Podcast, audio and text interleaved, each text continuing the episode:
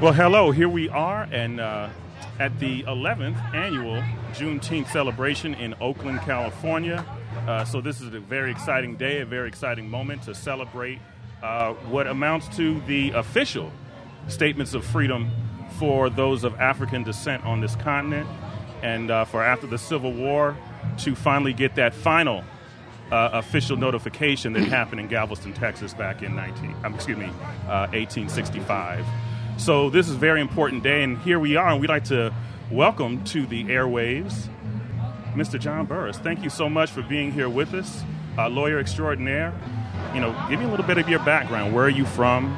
Oh. And you just mentioned earlier, you mentioned uh, a family of six, uh, what, five brothers and sisters. How did you find your way into seeing the law as your path? Uh, that's a very interesting question. I'm asked that question often. I didn't start out uh, to be a lawyer. Um, I'm from a working class family in Vallejo. Um, all I knew that um, by watching uh, the, the great people on television and reading newspapers and books, I knew that there was a world beyond where I lived. And that world where I lived was basically a working class town. You play sports, uh, you go to school. Uh, when that's over, you get a job in the city doing something. That was not for me. My father worked in a shipyard. I knew I wasn't going to work at a shipyard. But along the way, I became very much um, impacted by what I saw in terms of the civil rights movement. And as everyone talked about and watched um, how Martin Luther King um, and those folks whom I got to see often were giving speeches and doing great things, I was very much moved by seeing the dogs and the, and the police officers, how they abused their authority. And, I, and as a kid, I'm thinking, boy, that's wrong. Uh, and so that's, that stuck with me. And then later on, I uh, became uh, involved in Chicago with some police cases, and that I got a chance to see Chicago PD in its fullness. And that let me know that the urban policing was just as bad as the southern policing. And I also was around uh, when Huey Newton were uh, making their move around policing. So those kind of things had an impact on me. I worked as a, in a big law firm in Chicago uh, doing corporate stuff, which I didn't. I used to say, "What the hell am I doing up here for?" I didn't go to law school to work on the 34th floor or 44th floor, so I quit uh, and I went to work in the DA's office, state's attorney's office there. That was just a stopgap uh, to find my way back to California. And when I came back to California, I worked in the DA's office uh, for a couple years. Again, those were just stops along the way. I mean, I always knew that I was going to be in private practice. I, I come from an entrepreneurial background in terms of my great grandfather and grandmother and, and even my mom and them. They all had private jobs, so I knew I was going to be on my own. And then the question is, what do what's the vision for that private business?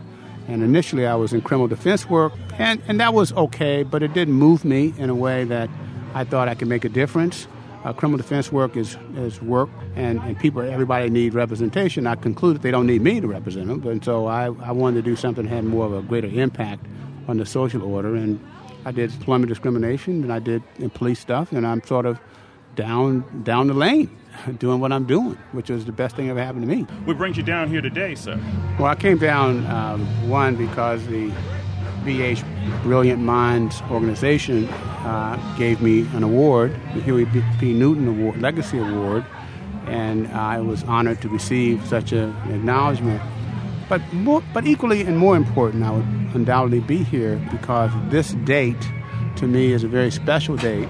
As an African American, I understand uh, the importance of the official freedom for some, and also the fact that the system's segregation system was so much in place that it took almost two years for that communication to get down to uh, various members of the black community, even though the proclamation had taken place a couple years before. So for me, it is acknowledgement that even though African Americans were freed uh, by Lincoln at a certain date, because of the social construct that existed at the time, that freedom did not occur uh, for almost two years. And, and to me, that reflective of where we are now in terms of a society that really does not allow for the freedom that people deserve and ought to have. And if we look at the social construct that is existing now under Trumpism, if you will, uh, that, that we see that whatever gains had been made there's a real effort to truncate those gains. And for me, uh, to be in a position as a lawyer uh, to fight those issues uh, is important to me. And I also believe that, notwithstanding what is taking place now, there have been other periods in time that have been just as draconian. And African Americans and people of goodwill have fought through those. And they fought through them with a sense that there has to be someone and group of folks who will say, hell no to those particular issues that are being placed upon the community. So uh, I believe that in this present day environment, that me and others and people of goodwill uh, should not dismay uh, that what is taking place, and they should understand that we all have a responsibility to fight whatever uh, vestiges of segregation or ill will or improper tactics. We should fight them collectively. And so I am pleased to be in a position to do that, and I call upon everyone else as well uh, to try to participate and do what they can to fight this period. And I do believe, as they say, this too will pass.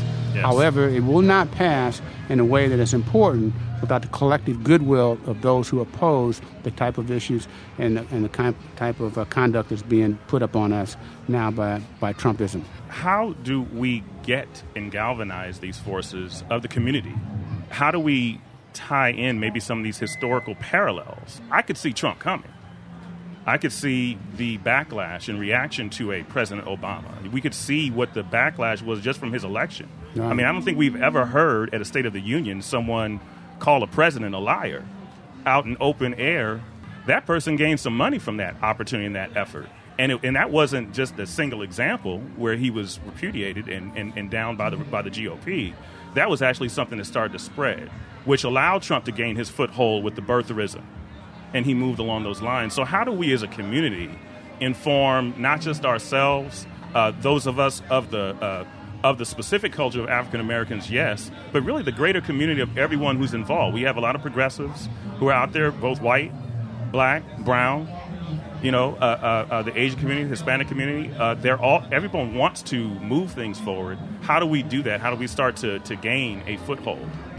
The points that you have raised uh, are, are excellent. Uh, I too could see back in the Tea Party days that a particular movement was afoot, and that Trump, honestly, is a very shrewd man.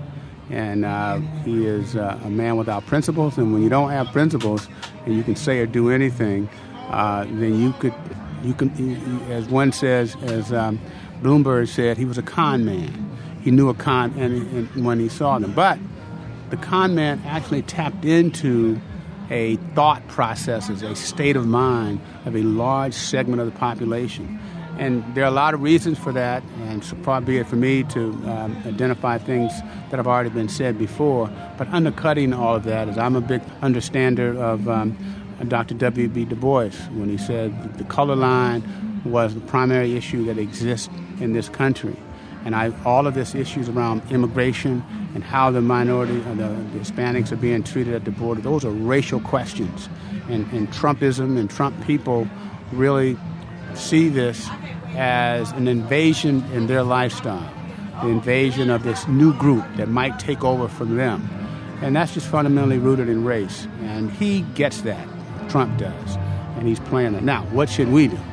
Uh, from a collective point of view, I, I, think that organizations are important, different kinds of group. I don't know if any one group and one movement will do it, but there are different lanes that we all can take. I certainly have defined my lane as a civil rights lawyer and fighting the injustices that I, I see there. But there's other lanes, and, and, probably as equally important as the mass incarceration of people. We need people out of jail so they can participate in the system. We also have the whole question, I think, and the most fundamentally is the education of people at a very early age. The, the vast majority of people who have means, the one percenters, take their kids out of, don't put their kids in public schools, and therefore they don't want to pay taxes for the kids who are in public schools. It's therefore the public schools are underfunded. Well, the question is, what are you going to do about that? Because as a grandfather with, with small grandkids, I get it. That you got to get these, you got to put something in these kids' brain and their heads and their sense of, of identity for them to be able to go forward and, and, lead, and be productive. Everyone is not going to fight the battle. You know, I'm a big believer, as uh, W.B. Du Bois said, in the 10 percenters. The 10% of the population got to lead the other 90%. Most people just work.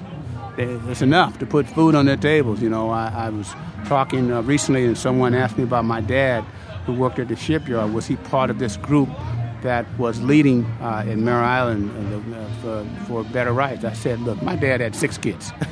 he, he did whatever he, he could. Enough, right? he did whatever he could to take put food on our, on our tables and make sure that we had we had. That did not mean he did not appreciate those issues because largely the person I have become is a function of my mother and father's and their sense uh, of community and their sense of righteousness, even though they themselves couldn't do it.